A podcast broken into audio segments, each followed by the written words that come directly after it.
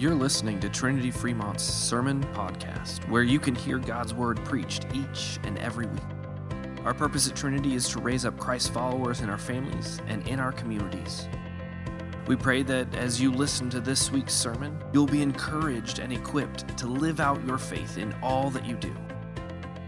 Our help comes from God, and again, He comes in that midst of that brokenness because there's a lot of there's a lot of brokenness in this world. There's, there's a lot of hurt and sadness and, and wars and diseases and death. Uh, uh, as, as pastor here at Trinity uh, for the past six years, I've been here, and over those past years, I've officiated in 46 funerals.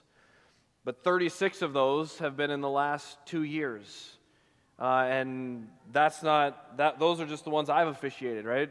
Uh, Pastor Hoyer for a number of years, and then Vicar Rathke over these last years. So as we later in the service remember those who have gone to be with Jesus over those over the past year, uh, it's it's 26 who are connected to Trinity uh, that we've that have gone to be with Jesus this year. There there's a lot of brokenness in this world.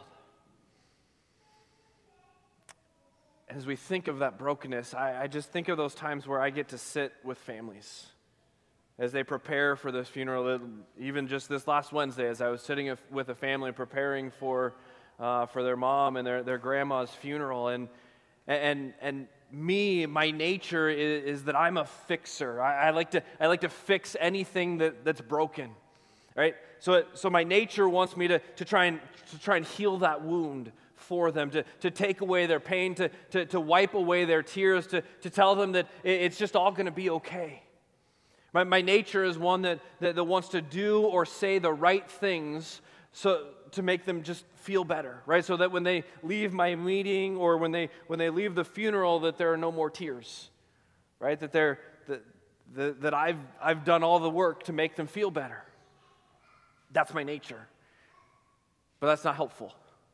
Right? It's taken me time, and I'm, I'm still working on it because it's part of my nature, but, but it's taken me some time to, to figure out and, and to work on to realize that I just I can't fix it.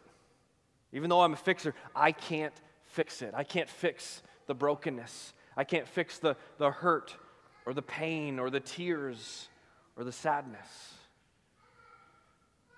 But there is one thing that I can do point people to Jesus. Right? Because that's really the best thing anybody can do. Right? It, it, as I'm connected with people who are hurt and broken, I can point them to Jesus. And as you are connected to people who are hurt and broken, you can point them to Jesus. And when I'm hurt and when I'm broken, the best thing that I can do is to, to fix my eyes on Jesus. And when you're hurt, and when you're grieving and mourning and broken, the best thing that you can do is to fix your eyes on Jesus because Jesus brings comfort.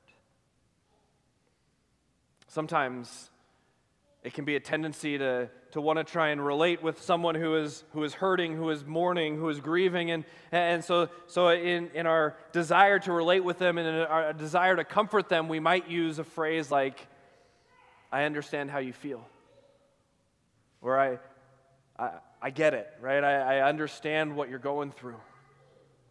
But, but the thing is, I don't. Right? You don't. It, even, if, even if circumstances were the exact same in, in your life and my life, I don't know how you feel. And you don't know how I feel. But Jesus does.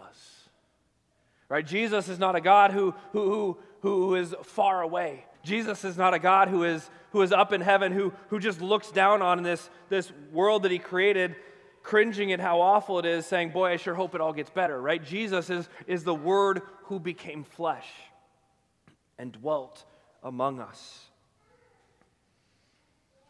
Jesus knows our pain because he's felt our pain. Right? The author of Hebrew tells us that we do not have a high priest who's unable to sympathize with our weakness, but one who in every respect has been tempted as we are, yet without sin. And so, because of that, let us draw near with confidence to the throne of grace, that we might receive mercy and find grace to help in time of need. Right? And this, this, this text is really specifically talking about he understands our temptations, but he also understands our hurts and our pains. Jesus had friends. And there's a story in John 11 where, where Jesus went to be with his friends who were hurt and in pain, Mary and Martha, because their brother Lazarus had just died. Right? And so as he was, as he was drawing near, he saw Martha weeping and the Jews who, were, who had come with her also weeping. And he was deeply moved in his spirit and greatly troubled. And he said, Where have you laid Lazarus? And so, so they said, Lord, come and see. And Jesus wept. Right? Jesus wept over his friend being in the tomb. But more than that, because Jesus knew that a few minutes later he was going to ask Lazarus to walk out of that tomb and knew that he would, Jesus wept over the brokenness of this world. Jesus wept that because of sin, people went into tombs. People like Lazarus went into tombs. He wept over the brokenness. But Jesus also doesn't leave us in that brokenness. Jesus promised that blessed are those who mourn, for they will be comforted. And so, what, what comfort does Jesus have to give us? Well, it's one simple word hope. Right? And, and when, we, when we use this word hope uh, in conversations, it's different than when we use it biblically, right? Because in conversations, we might say things like, Boy, I sure hope the Huskers get six wins and get to a bowl game this year. Or, or I sure hope that the basketball team, uh, the men's basketball team, makes it to the, to the March Madness and actually wins the game for the first time ever. Or, or boy, I hope the volleyball team stays undefeated. That would be awesome. But hear how I ended it. That would be awesome. It would be really nice if, right? That's what, that's what conversational hope is. It, it it's a wish. Uh, uh, uh it sure would be nice if statement. But that's not what biblical hope is. Biblical hope is a sure and certain confidence that because we have all this proof that Jesus has kept every promise. Because he has kept every promise, he will also keep all the promises that are still yet to be fulfilled. The promises of the last day. One of the promises that we just read about, right? The, the elder that was around the throne of God, with all those who were around the throne of God, turned and to, to the evangelist John in this vision that John had of the last day and says, these are the ones coming out of the great tribulation. They have, they have washed their robes and made them white in the blood of the Lamb. Therefore, they are before the throne of God and serve him day and night in his temple. And hear how these promises start. Hear what, hear what, hear what the elder says.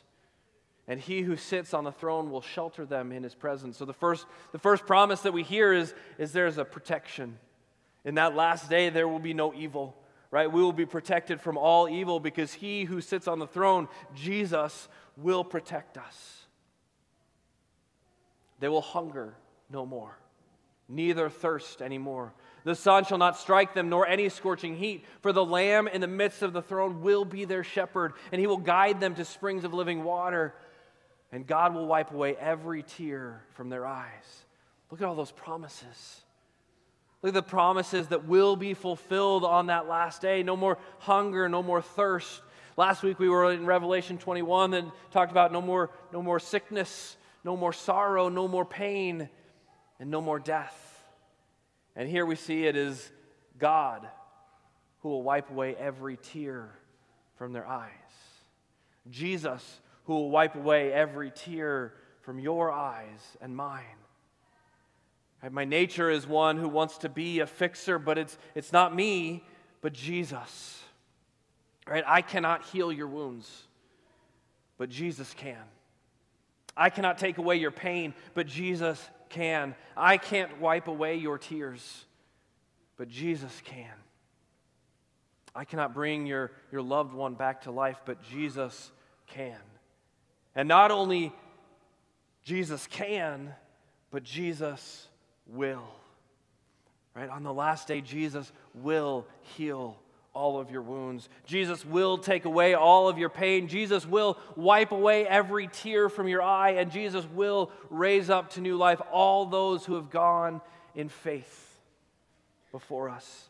And all those who are still here on this earth will be raised up to new life. But how do we know that, that Jesus will do what he says he will do?